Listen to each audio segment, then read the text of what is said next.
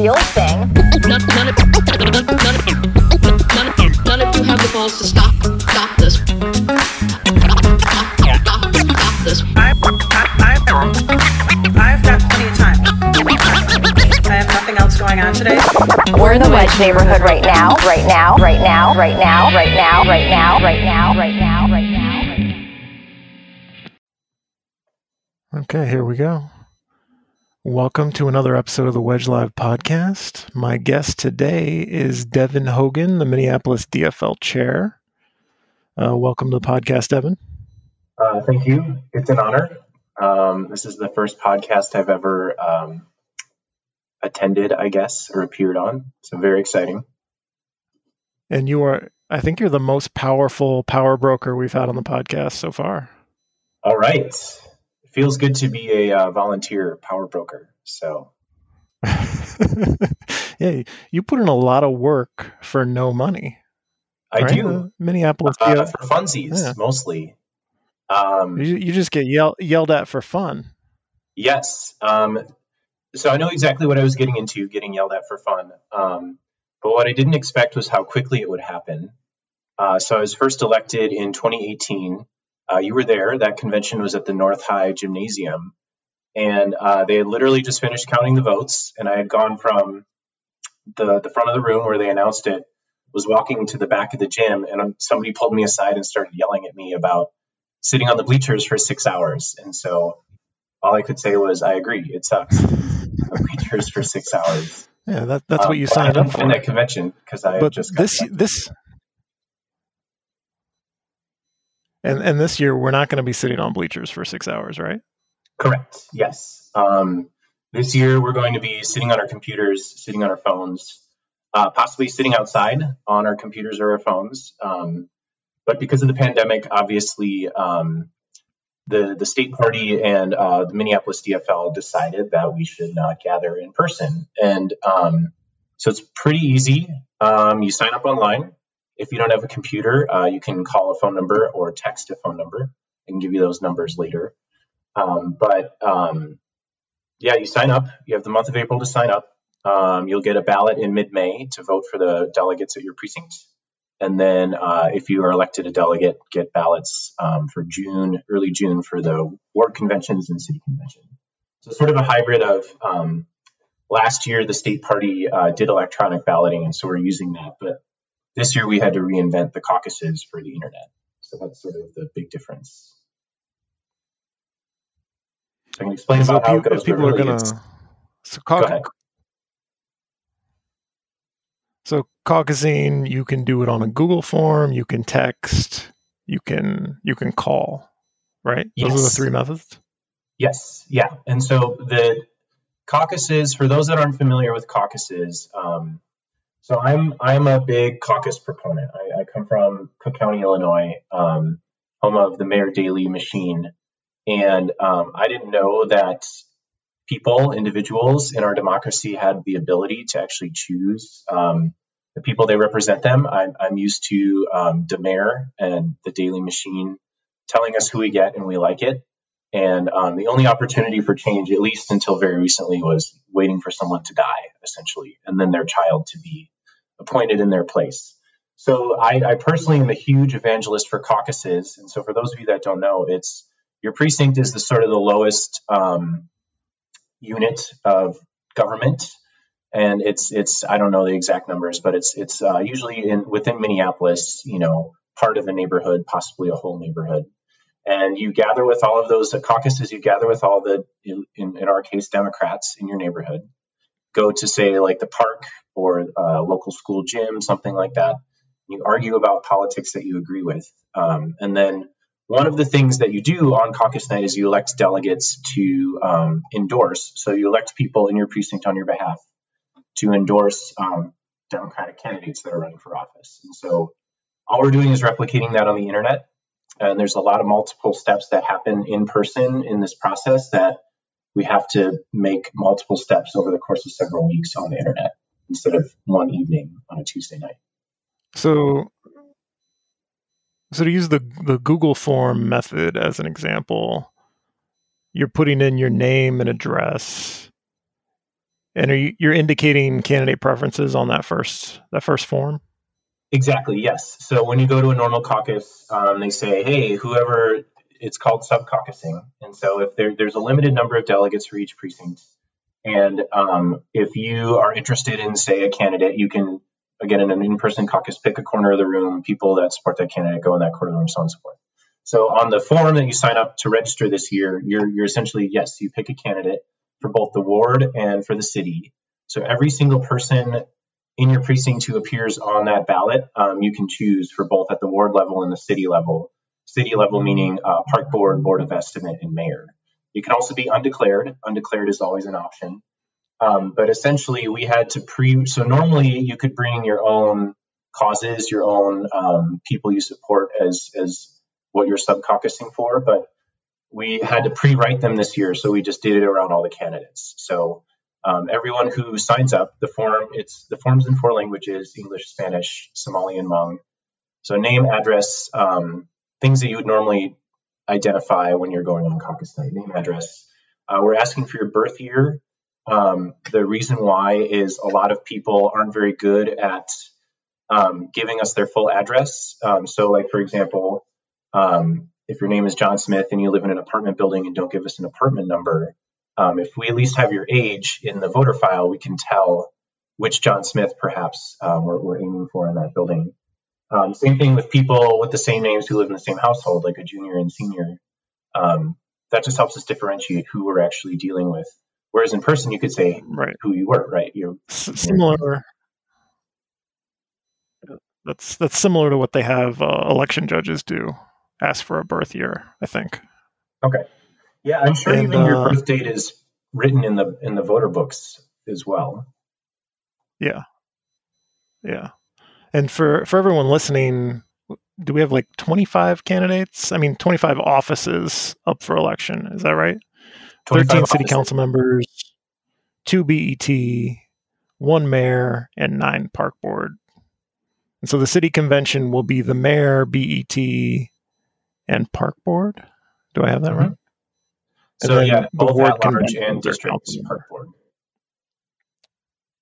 And so you could be you could be a delegate for the city convention where they do those citywide offices and the park board and the ward convention.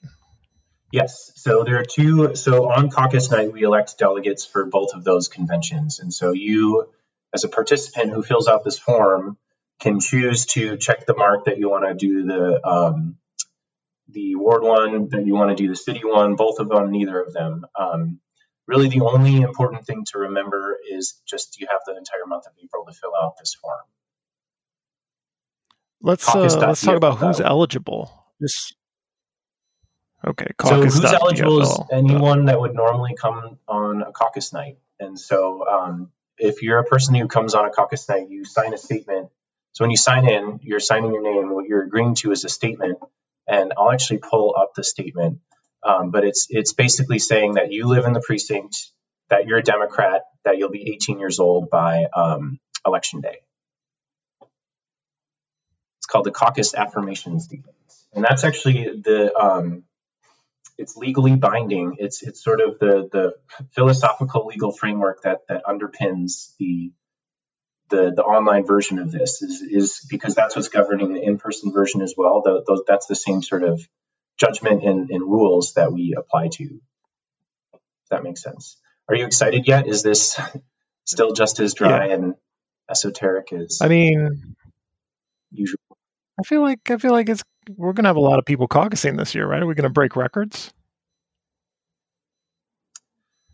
Possibly, we'll see. I mean, there's just really no way to know. Um, and there's there's sort of two ways I think we could uh, examine that. One is how many people actually sign up and participate and actually cast votes. Um, so your first votes when you're voting for delegates at your precinct, like you would on caucus night, that happens in mid-May. So I think, um, and then how many people run for delegate, both for the city convention and for the ward conventions.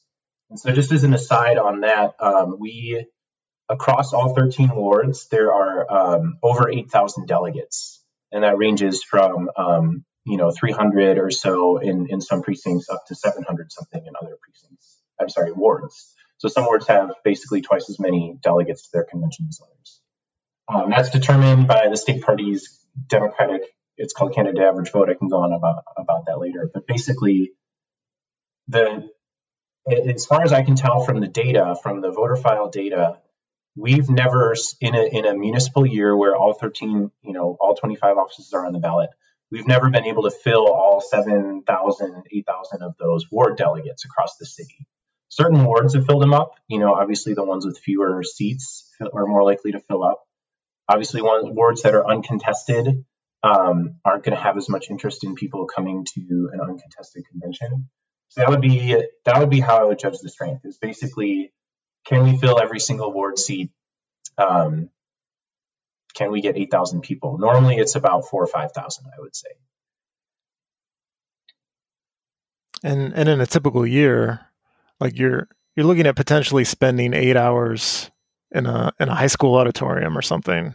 So as far as attracting delegates, yes, it's, that's not guaranteed. It's a much less much less of a commitment. Certainly, in terms of time and in terms of brain space, it's much less of a commitment.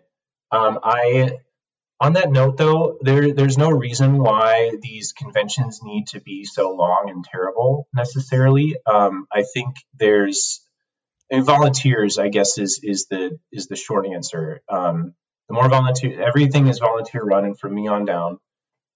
And the obviously, the more volunteers you have, the smoother and faster things will go.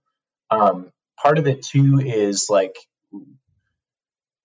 we we just need to be more creative. So I've been chair for three years. This is now the second endorsing year um, of those three years that I've been chair, and we've not been able to put on a convention either of those years. And I was really looking forward to it, especially this year, to kind of disprove that conventions had to be boring and stupid. Um, certainly, there will be like downtime, but significant amount of downtime is counting the ballots. So in the the city convention, for example. Um, it's you're you've got like what 12 13 races essentially um, that you're balloting for and that takes time to pass out the ballots and blah blah blah blah blah so you can move to electronic balloting which is a lot of money like um, $15000 but um, electronic balloting takes each round of balloting from 45 minutes to 5 10 15 minutes and so um, basically if you're balloting three four times an hour five times an hour instead of once that really changes the dynamic of the convention. And then when you add, say, a DJ or poetry or um, theater kids, so all of our, um, that's one other thing I'll mention is every municipal office is on the ballot this year except for school board. Uh, school board is even years, and even years are our business conventions where we elect officers and stuff. And so um, our goal for 2020 and now for 2022 would be to get public school students basically to do that stuff, to read poetry and play music and put on skits and ask the questions of the candidates and, and that kind of thing. So I think, um, yes, this year is going to be a lot simpler, but I um, want to at least put in a plug for next year too. Um, hope this can sort of help you reset your expectations, I guess you could say. Are you going to be borrowing anything we're using this year for future years? That's a great question. Um, I would love to. Um, we so our central committee meets on the third Tuesday of the month. The intention of our June meeting is to basically have a hearing and, and kind of debrief about the whole process. Um, I believe there there's there will be appetite. So so the the the short answer to your question is we have to amend the Constitution basically in order to make anything more permanent. And in order to amend our constitution, you know, the state party has to amend their constitution as well. So it just kind of depends on what specifically we try and do. But I think there's absolutely appetite to kind of um, utilize what we've learned and, in kind of systems that we've put in place to see if we can do something cool next time. I'm kind of nostalgic for the painful process. You know, it's uh you go through you go through that with a bunch of other people, and there's a, a little bit of camaraderie involved with with staying in the same high school auditorium for 12 hours. so let's talk about security with people that you agree with.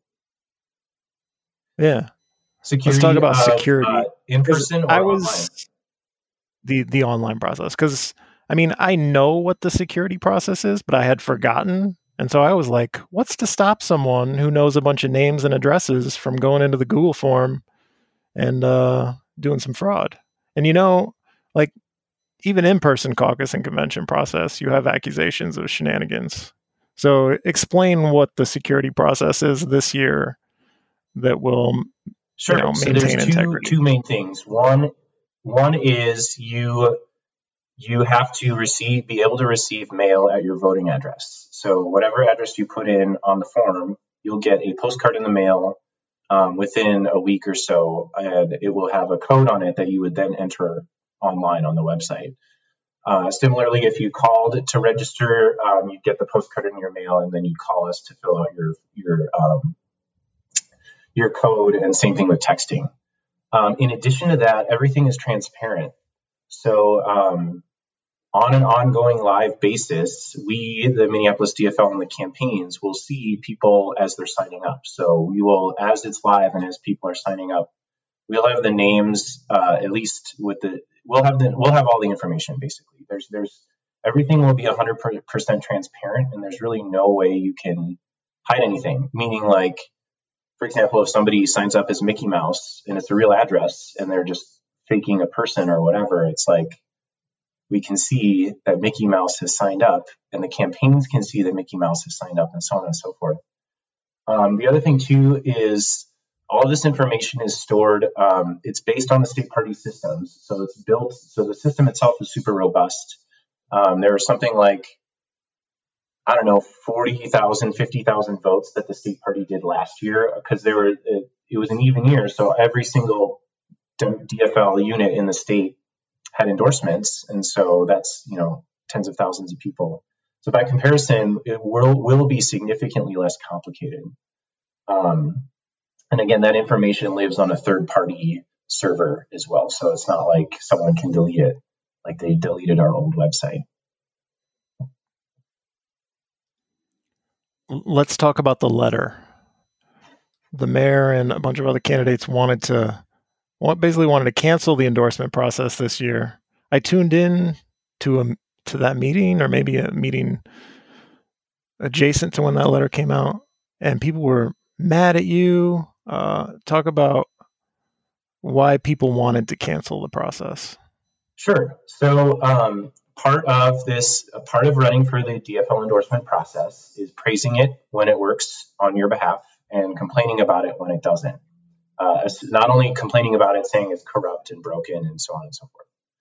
Um, so the only difference is this year, a bunch of people decided to complain about it uh, beforehand, before it even started, before the rules were even passed. Um, so the the Minneapolis DFL had been meeting since uh, September, and since October, we've actually been planning this process. And so it's been broadcast to on our Facebook page. It's been sent to the candidates. It's been sent to other DFL members in Minneapolis since September that we've been working on planning this process. So once a month, we met um, all the way through December. We met three times in December. Um, and basically, we've been we we spent 16, 18 weeks putting this together in public view of everyone, with the campaigns invited, contributing, putting this all together. And um, the the sort of two final steps to this were having the state party give its blessing, essentially, in order for it to move forward, and then Minneapolis specifically to vote on the plan itself. And so um, it, it, it was actually fun. You know, I really enjoyed. So I'm a nerd, right? A parliamentary nerd. Like I care about running efficient meetings. I care about um, people feeling heard. I care about like getting business done and being good at it and and not wasting people's time, right? And so we were having fun. We were doing a lot of work, but we were getting shit done. It was starting to make sense. There was a lot of consensus, a lot of buy-in, all this. So then the day uh, it needed to go to the state party, um, the letter was released, which was the letters basically complaining. It said a lot of stuff, um, complaining that that it wasn't inclusive or whatever, whatever. It was it was just junk. Um, but what it made it super annoying is that um, I found out about it when it was leaked to the media, to the Wedge Live News media. In fact, I think I believe you're the one who broke it. Um, uh, and this was an Yeah. hour before the meeting we had to go to the state party to approve. So I was very, very angry. I was very, very, very angry because, like, again, and as I just said, like, we were having fun. We were doing well. We weren't hiding anything. And over half the people that signed the letter had agreed to that, to that, that they felt heard, that their concerns were addressed, that, like, we weren't hiding anything, whatever, whatever. So it was super annoying um, because we were so close, and it was obviously just a political thing, which again, people were going to do anyways. The only thing that makes it different is that it happened at the beginning of the process, not the end. Oh, and yeah, and so I so, got really. I was, so what I'm hearing, Go ahead, go ahead. so what I'm hearing from you is that you're suggesting this is a group of people who anticipate not winning the endorsement at the end of this process. I mean, That's I who signed the that. letter. Um, for a couple of reasons. One, I, I can't characterize things in that in that way. Um, two, I would say there was a mix of people who I don't know. I don't think there was there you could necessarily pin an, any anything specific like that on it. Uh, mostly just again the things the things that made me the most mad were um, people calling endorsement divisive which when literally it's it's a very difficult thing to achieve. You have to get 60% of the people in that in that high school gym to agree to support you. So that's a pretty high threshold. Um, it's the opposite of, of divisive.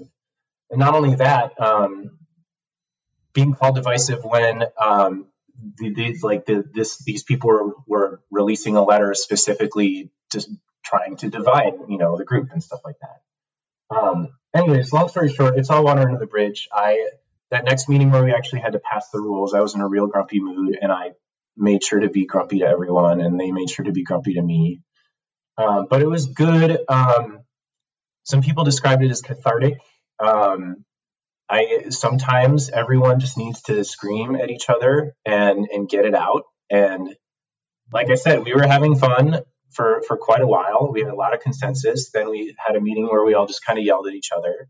And then every other meeting since has been super chill, same kind of thing. Like people people, you know, pushing and, and asking questions and stuff, but again, feeling heard and responded to and addressed and and like they were building consensus, you know. Somebody sent me screenshots of Carol Becker at a recent meeting in the chat talking about just putting it off until like we, we can do this in the summer. Everyone's going to be vaccinated. It's going to be great. I've personally registered 10,000 people, 10,000 seniors to get vaccinated. Uh, do you have anything to say about that? Uh, yes. So here's what I so uh, uh, upon the the notification that that uh, our esteemed governor has opened up vaccinations for everyone um, on the day that our registration process opens or the day before. Um, even still, it's not going to be until I think the end of summer for any for indoor groups to be safe. I think in any measure because cool, we're getting 300,000 vaccines a week. Well, there's at least 3 million people that need the shot. And so that's 10 weeks just to get the shot for all of those people.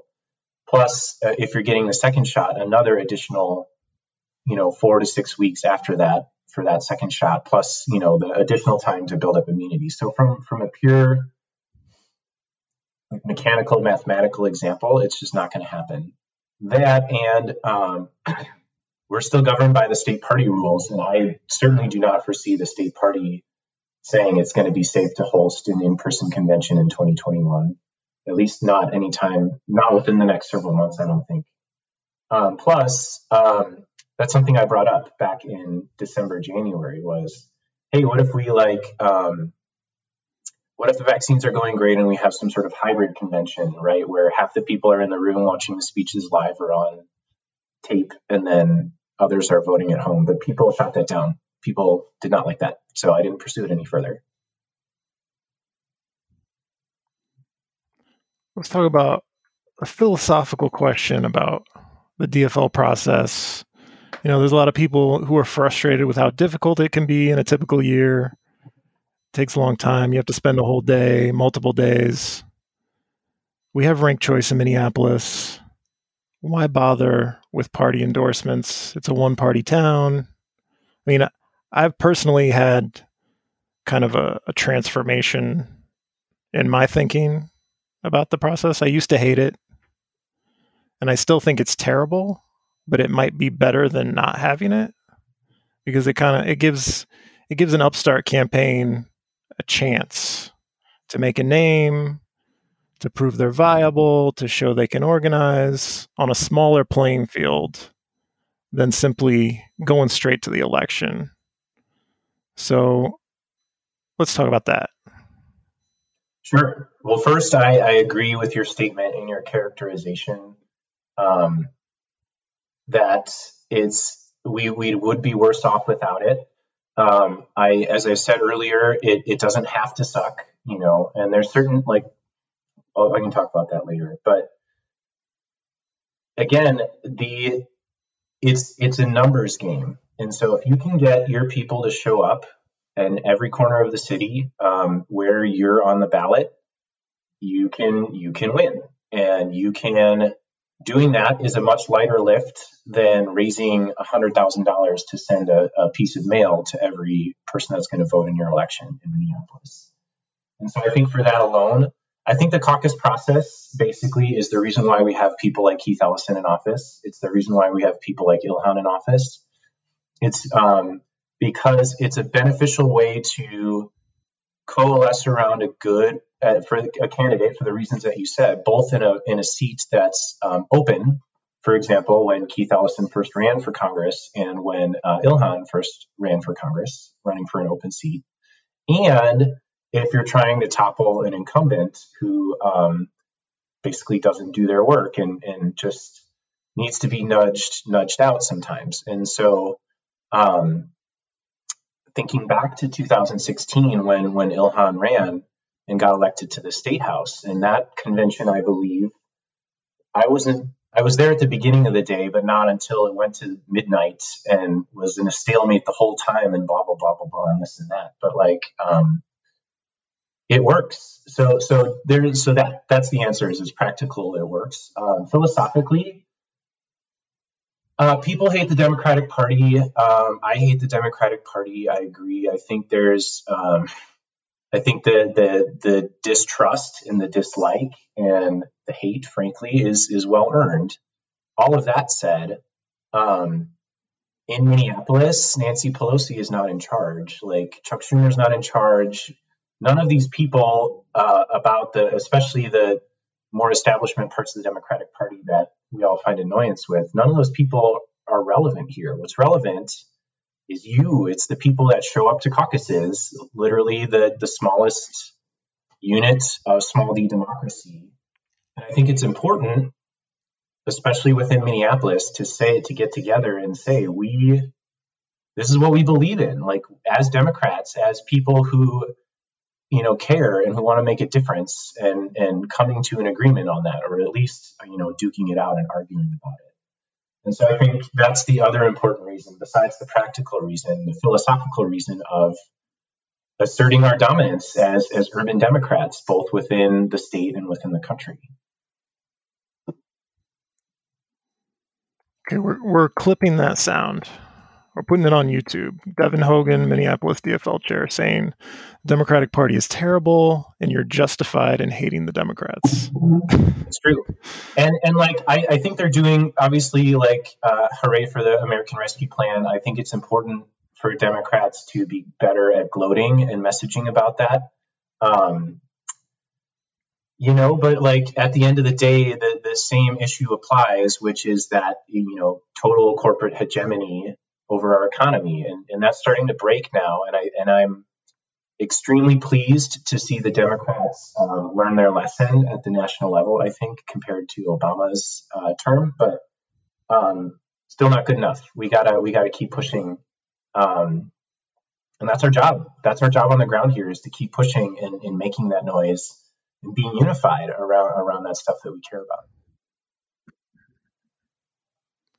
Are you running for reelection next year? Yes, I'm running for reelection next year. Um, for my Okay. third term. So please Third caucus term. next year. Wow, for that. okay, you have two two two year terms. Yeah, so every even year business convention is when we elect officers. And you're Which coming to us from the Lyndale neighborhood? What's that? I was just going to ask where you're coming to us from today. I'm live from the Corcoran neighborhood.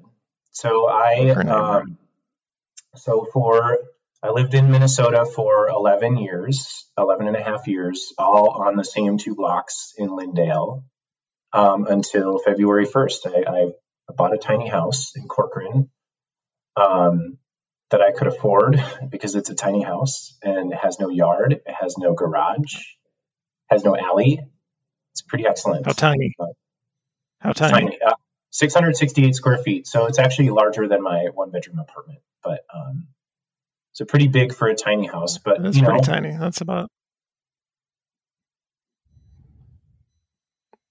yeah. So um, go ahead. I love it. I, I w- when I lived in Chicago, I lived on an L station. I lived on the Armitage L stop, and so um, my my bedroom windows would rattle every five to ten minutes uh, for the entire four years I lived in Chicago. Um, I could open up my kitchen window and touch the station um, from from the kitchen window. So I really um, am enjoying living next to a train again and hearing train noises. It, it brings me joy. And I, I heard a rumor you have cats. I have a cat. Um, I can show d- deliver You, you, a cat. on my lap here. Yeah, it's it's the part of the ep- it's part of the episode where we show cats. His name is Kitty. Uh, he's a good boy. Um, so a friend of mine, Kitty, actually came from Whittier. He came from um, my friend uh, Jen Cater's backyard, and um, they so they bought their house uh, from it, it had been uh, vacant and someone had fixed it up, but before that person had fixed it up, there the basement windows were all broken and there was a feral cat colony apparently, and so they were used to many cats. Colony. How many in there. cat? How many cats is a colony? That's a good question. You have to ask them, but basically, like they, it seemed like there would always be a, a, a contingent of cats, several, like two or three cats, rotating out in their backyard, sunning themselves and such. And then um, one day, uh, this this fellow Kitty um, appeared and and sat on her feet, and and they thought, okay, you're not like the other ones, and so um, they kept him for about six months, trying to find an owner. Couldn't find an owner, and um, their their uh, baby at home that they had raised um, from a kitten just just did not get along with him, and so she posted on Facebook, and um, I met him, and now we're friends, and we hang out. Um, I mentioned him, yeah, I mentioned him as a family member on on the budget uh, testimony um, back in December, which I didn't do to get a shout out on Wedge Live, despite what Wedge, Wedge Live said on Twitter about it. oh, did I tweet about that? Did I tweet about your cat? Yeah, so I mentioned it on this budget committee call, and you were live tweeting it, and you were like, the next caller had mentioned his cat, and uh, which is clearly a ploy to be tweeted about by Wedge Live. I think I think I remember that. Okay, do we do we have any final plugs? Do we need to give out websites and phone numbers? Any additional information to keep people informed about how to participate? Yeah, so MinneapolisDFL.org, it's all on there. Um, it's in four languages on there. Um, caucus.dfl.org is the website where you actually go to register. Um, uh, it's pretty easy. You uh, type in your um, address and it sends you to the correct form for your precinct. Um, the numbers, I'm going to post them in the chat, but um, if you're calling, that phone number is 612 552 4215. Again, call in any language um, and we'll figure it out. Uh, 612 552 4215 for the um, calling. And then for the texting, it's uh, 612 712 7461. 612 712 7461 for texting. Um, but it generally, if you have the ability to download a podcast and listen to it on your device, um, you have the ability to fill out a Google form at miniapcaucus.dfl.org. Like I said, it's pretty simple. Um, month of April, that's all I got to worry about. Um, everything else will show up in your email inbox. And don't worry, the campaigns will will find you if you haven't voted and make sure that you do. So, um, yeah, looking forward to it. Uh, yeah, Okay. enjoyable. Thank you for joining me today. Any anything else? Final Um, thoughts? Well, Yes, so I do have final thoughts, but I have actually have a lot of thoughts that aren't DFL related. Um, perhaps that we could save for a different time. Um, unless I mean, you, we we're we're only at 35 minutes. I figure it's not really an overlong podcast until we hit 60. So sure. you got 25 minutes of material, let's go. Well, I, I kind of want to rant and rave about everything on Earth, but um, you know, if you think that's appropriate for the podcast, I don't know. Are we currently live, or will this be? Uh, Oh, this isn't live now. Okay. I mean, it's not going to be edited. So if you say anything ridiculous, I'm not editing it out. beautiful, But, uh, excellent. We we can make it a special double episode with Devin Hogan. The first episode is informational, and the second episode is just ranting. Excellent. Uh, two-way ranting and raving. Okay, so here's here's the first thing I'm going to rant and rave about: Nicollet Mall South. So we have a um, we have a transit and pedestrian mall downtown, obviously with Nicollet Mall. Um, I when we reopen Nicollet Avenue, um, I think it's important that we make that street transit and bike and pedestrian only. Continue to divert the traffic onto Blaisdell and, and First and only have the buses go through. Um, I think that's the best way you can really anchor a new district that you're starting from scratch like that. Um, and what I li- so I lived on Nicollet Avenue for over five years, and all things considered, it being a major north-south street, there's not a lot of traffic um, because of that, because of those diversions onto the one-ways. And since the one-ways have been calmed with the, the separated bikeways and you know possible future heavier infrastructure, um, I think we should fight like hell to have a Nicollet Mall South on at at that damn, damn Kmart on and Lake. So that's the first thing I would say. I can keep So going. from Lake from Lake Street to downtown, have it be a transit and bike. Ideally, bikes yes. Um, I think um, I recognize that may not happen to start. So I, I perhaps to start even just um, Lake until 28th or something or 29th, but absolutely, um, we don't need the streetcar. But like, if for example the streetcar has to be built, um, now I won't even pretend about that. But like, I think it would behoove us to have a a transit spine through South Minneapolis like that. And one of the things that makes Whittier tolerable along that stretch of Nicollet is the fact that it's cut off by the Kmart.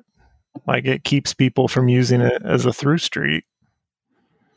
And so it's a little more pleasant than it would otherwise be. So there's a risk of losing that, making it much worse simply by opening it up back to anyone who wants to drive their car down through Whittier.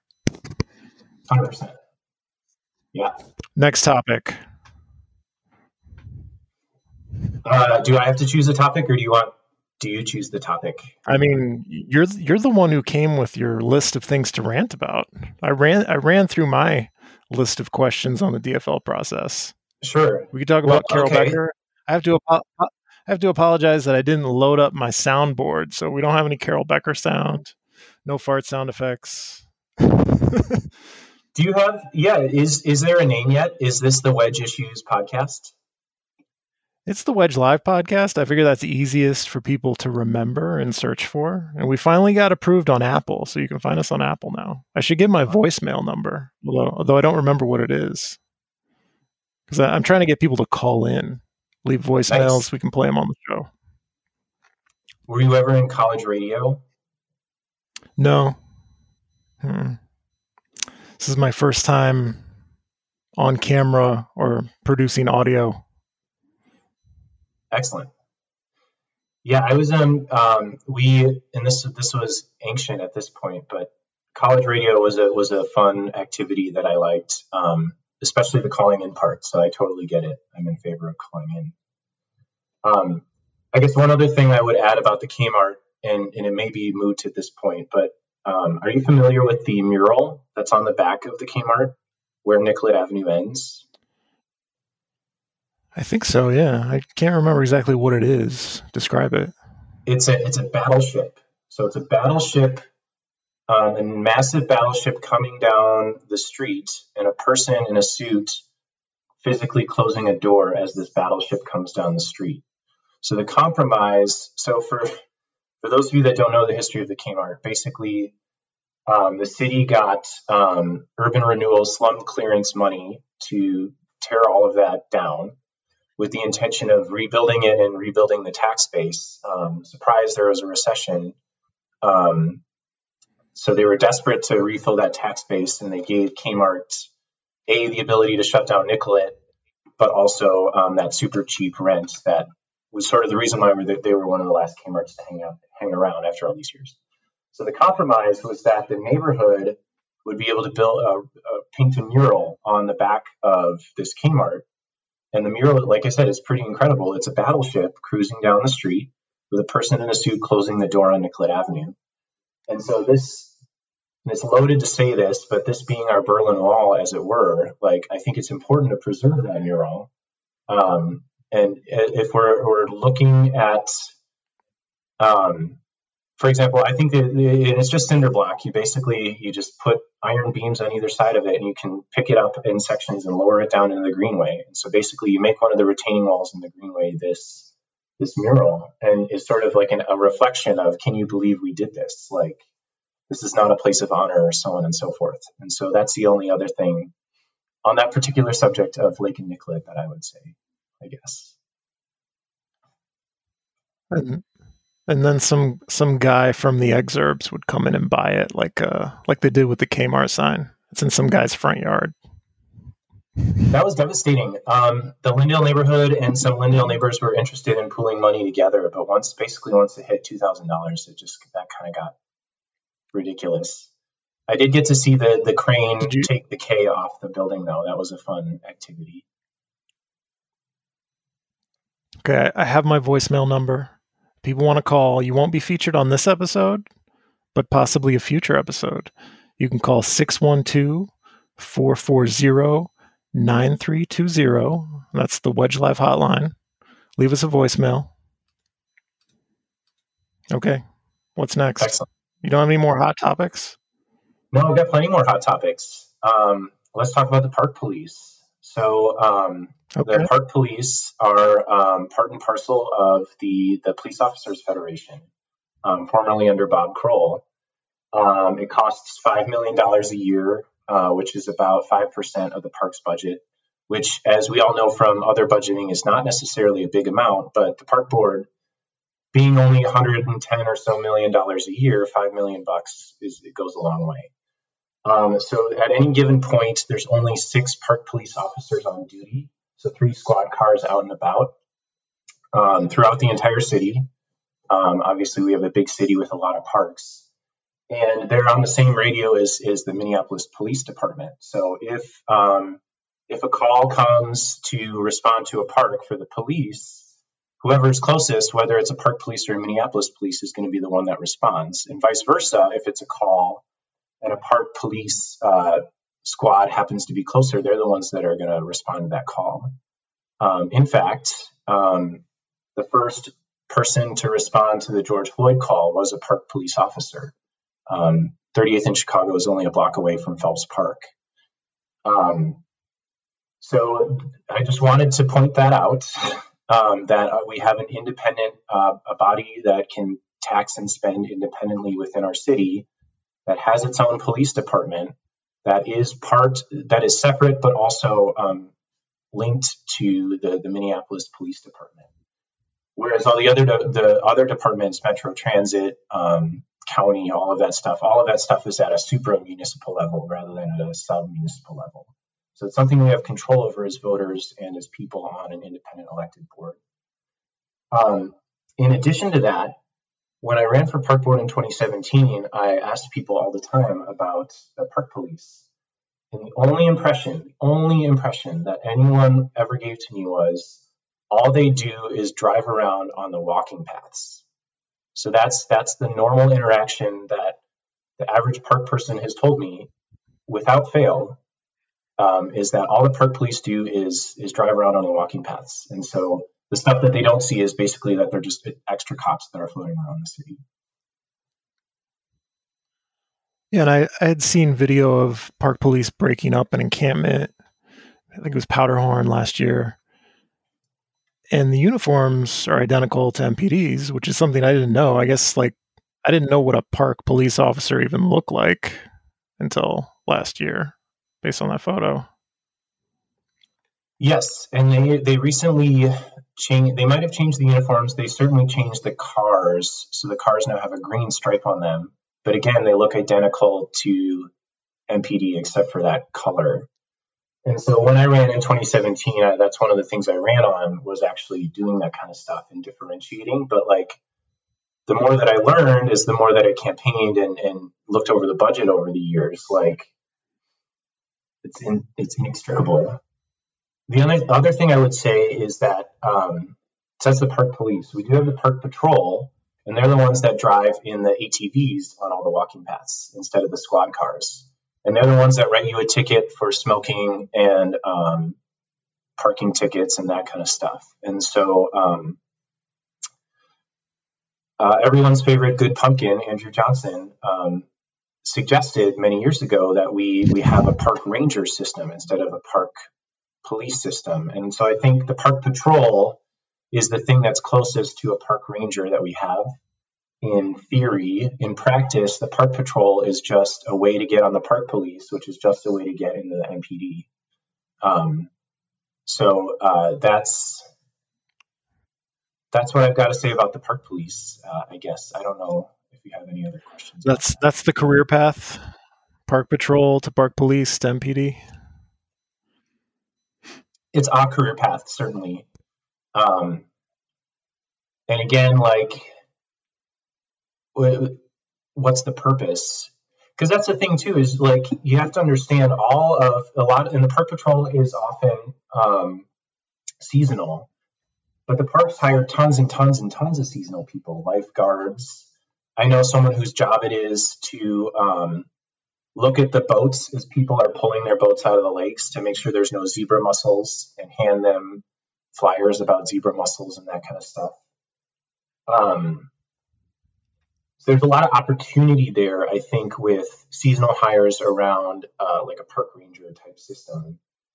Um, the other thing, well, I could I'll, i can talk about parks until the end of time, but um, any other questions about the park police specifically. You, Otherwise, I can. Are you sad that you don't get to run for park board this year? Uh, you no, said you don't get to no, run for park board um, this year. I, I no because um, I'm enjoying doing what I'm doing um, with being being a party boss, and so like being not from Minnesota, um, I appreciate the ability to be, um,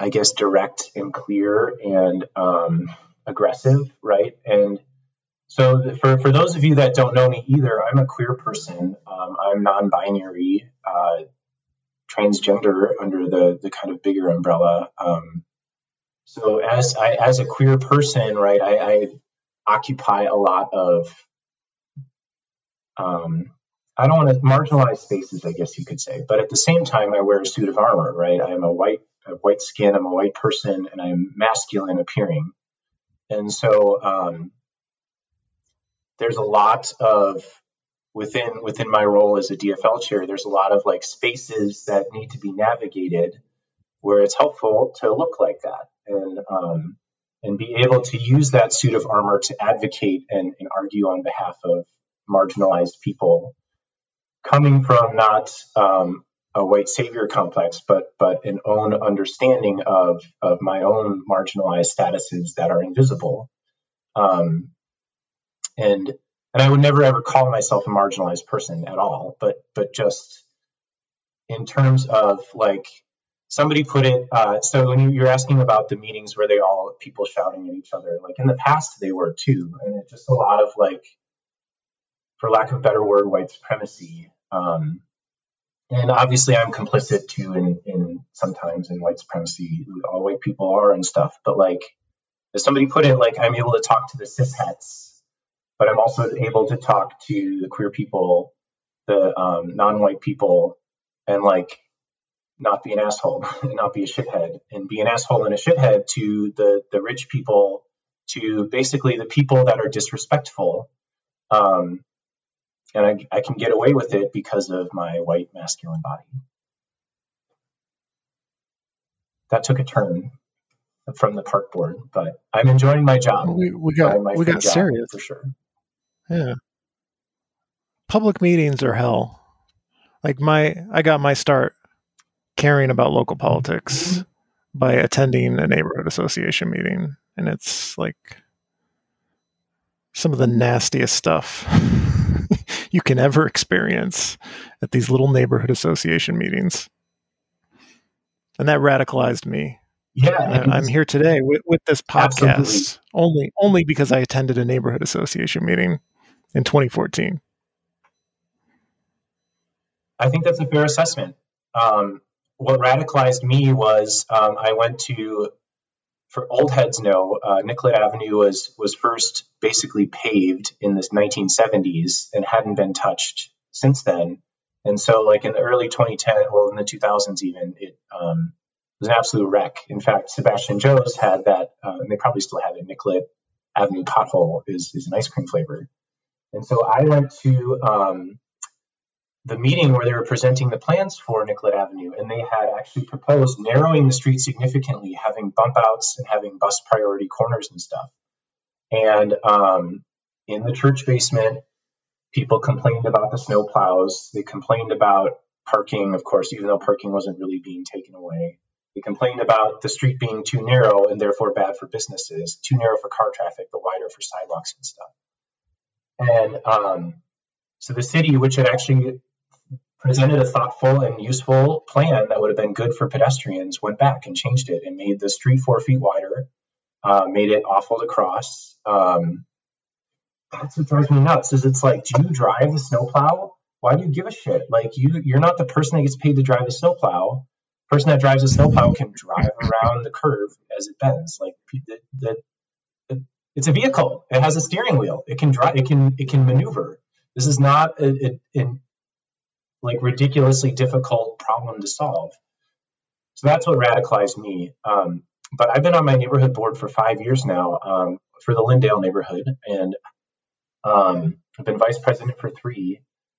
And we've been, man, in, we had a meeting, which was apparently three years ago today, where um, about public safety. And so this would have been probably just before Justine uh, Damond. And um, good Lord, uh, that Fox 9 was there because Tom Lyden is a neighbor of ours. And um, basically, the, this meeting started out with a history of policing and the police and, and um, slave catchers and just all of it, centering us and grounding us and, and doing the work to explain the histories of these systems and how that is brought into today. And like, it just immediately devolved into white people screaming about virtue signaling. And it was pretty wild because um, we've empowered these people for so long, and they're very upset to to see, um, as we put it at the time, like as a neighborhood, we talk about city services all the time. We talk about the parks, we talk about the library, we talk about housing, but we never talk about police. Let's talk about the police. And um, that was a bridge too far, but we've come a long way um, since then, for sure. Yeah. 2021. I'm a little little concerned that, that uh I don't know. I guess we can't get too specific about 2021 because uh, you're the Minneapolis DFL chair, right? You're not allowed to have opinions. Yeah, and and actually, that's the other reason why I like it is I can't pay attention to the campaigns. Like I, besides that, I can't actually get involved and pick sides and stuff. It's just like my job is to manage the what these these 50 something 60 campaigns are participating in so like that's my that's all i'm paying attention to is the fact that there's 60 of them not what any of the individual ones are doing um, and so that's kind of a fun way to participate by by rules that that that's the level i'm at and and really all the consideration i can give and so it's really kind of a fun unique perspective Although, um, and having been a candidate myself like although that's what's kind of Well, I was going to say it was just uh, having been a candidate, like it's it's been fun to having gone through the process and now running the process and being like, okay, here's things that I'd like to improve as a candidate that I wish you know I had and stuff. So being able to kind of do that as well. Yeah. And you know, that's the thing that's kind of stressful about 2021 for me. There are 60 there are 60 candidates. The vast majority of them are terrible. And it would be depressing if they won. That's what stresses me out. You got to look at these 60 candidates and imagine what if that person won?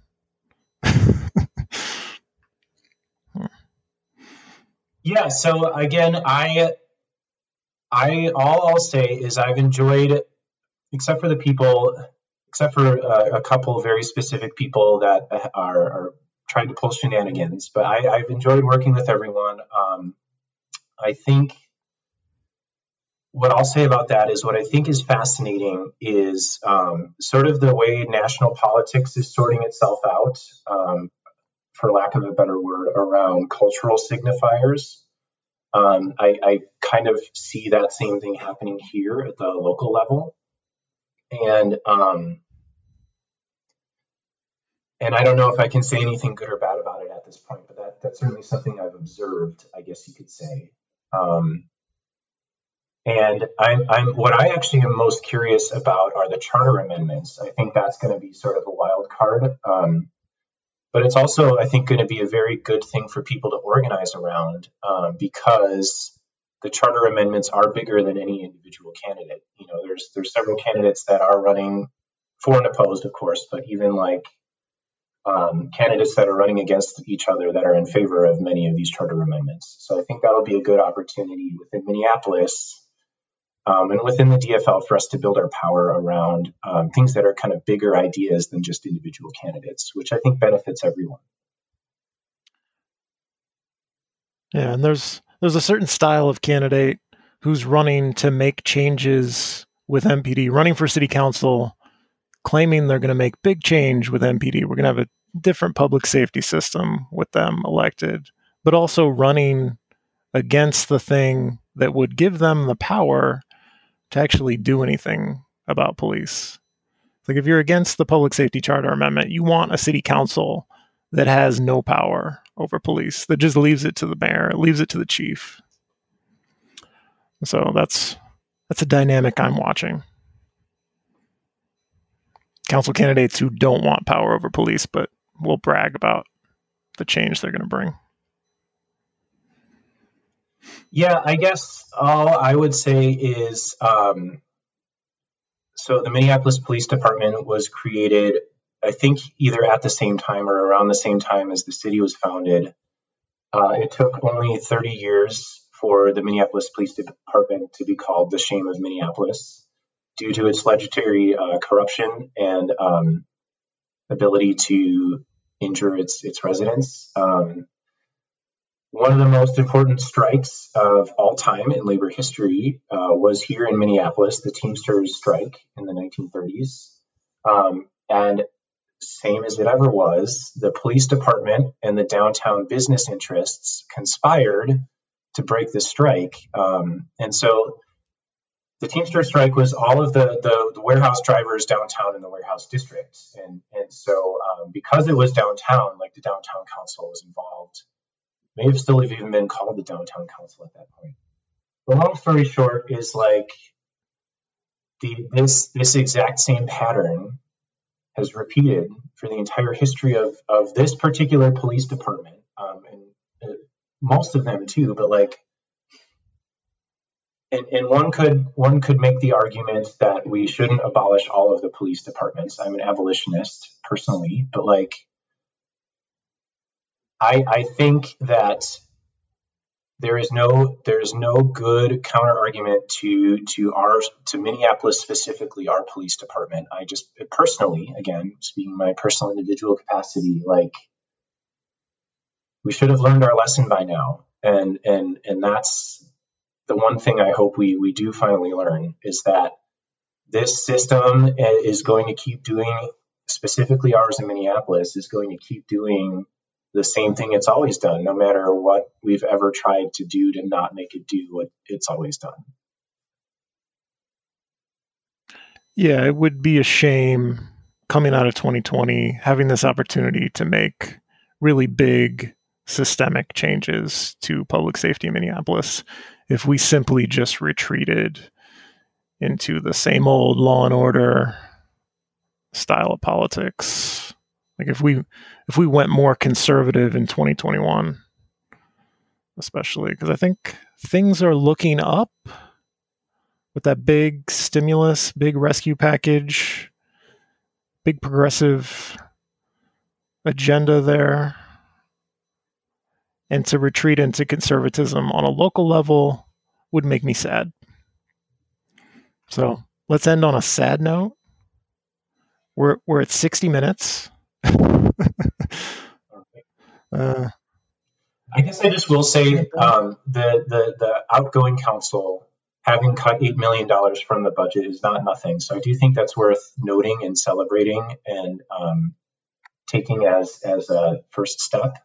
Um, obviously, it's not necessarily transformational, but it is in the sense that the investments it makes are transformational. It's actually fully funding the Office of Violence Prevention and it's really the basis of the model I think that we can uh, use going forward. Even if the charter amendment doesn't pass, I think there's it's there there's um, yeah uh, there's there's a lot we can do, and we, have certainly taken a first step. So I think that's worth acknowledging and, and celebrating. And I think I think uplifting the Office of Violence Prevention, all those alternative responses putting it on par with MPD, not having MPD be the top, be the only thing we think about in terms of public safety, like reorganizing that structure, having someone at the top of it who isn't necessarily a cop, who can think about public safety holistically, I think is a good thing. Right. And like, and if you look at all the calls that they're currently responding to, almost all of them are not violence. It's traffic stops. It's just it's just stupid crap that we don't need to send an armed response to. Um, in addition to the in, in, addition to these upstream investments like the Office of Violence Prevention. So dollars and cents. That's the other thing is if we're if people want a fiscal conservative argument like dollars and cents, the cops are not a good use of money, and the cops will well the cops don't tell you they're a good use of, oh yeah, that's it. money, but they will tell you they're not equipped to do what they're asked to do, and they get that. But they want their toys. They want yeah. on top of the tens of millions, ten, ten, endless millions in police abuse and murder settlements. Okay. Yes, that's very bad. We're done. I'm going to press stop. Our property taxes may go up. I'm pressing stop. Thank you for joining me. Everyone should go caucus. Sweet. Thank you. Thank you, Devin. MinneapolisDFL.org. Thank you. Thanks for having me.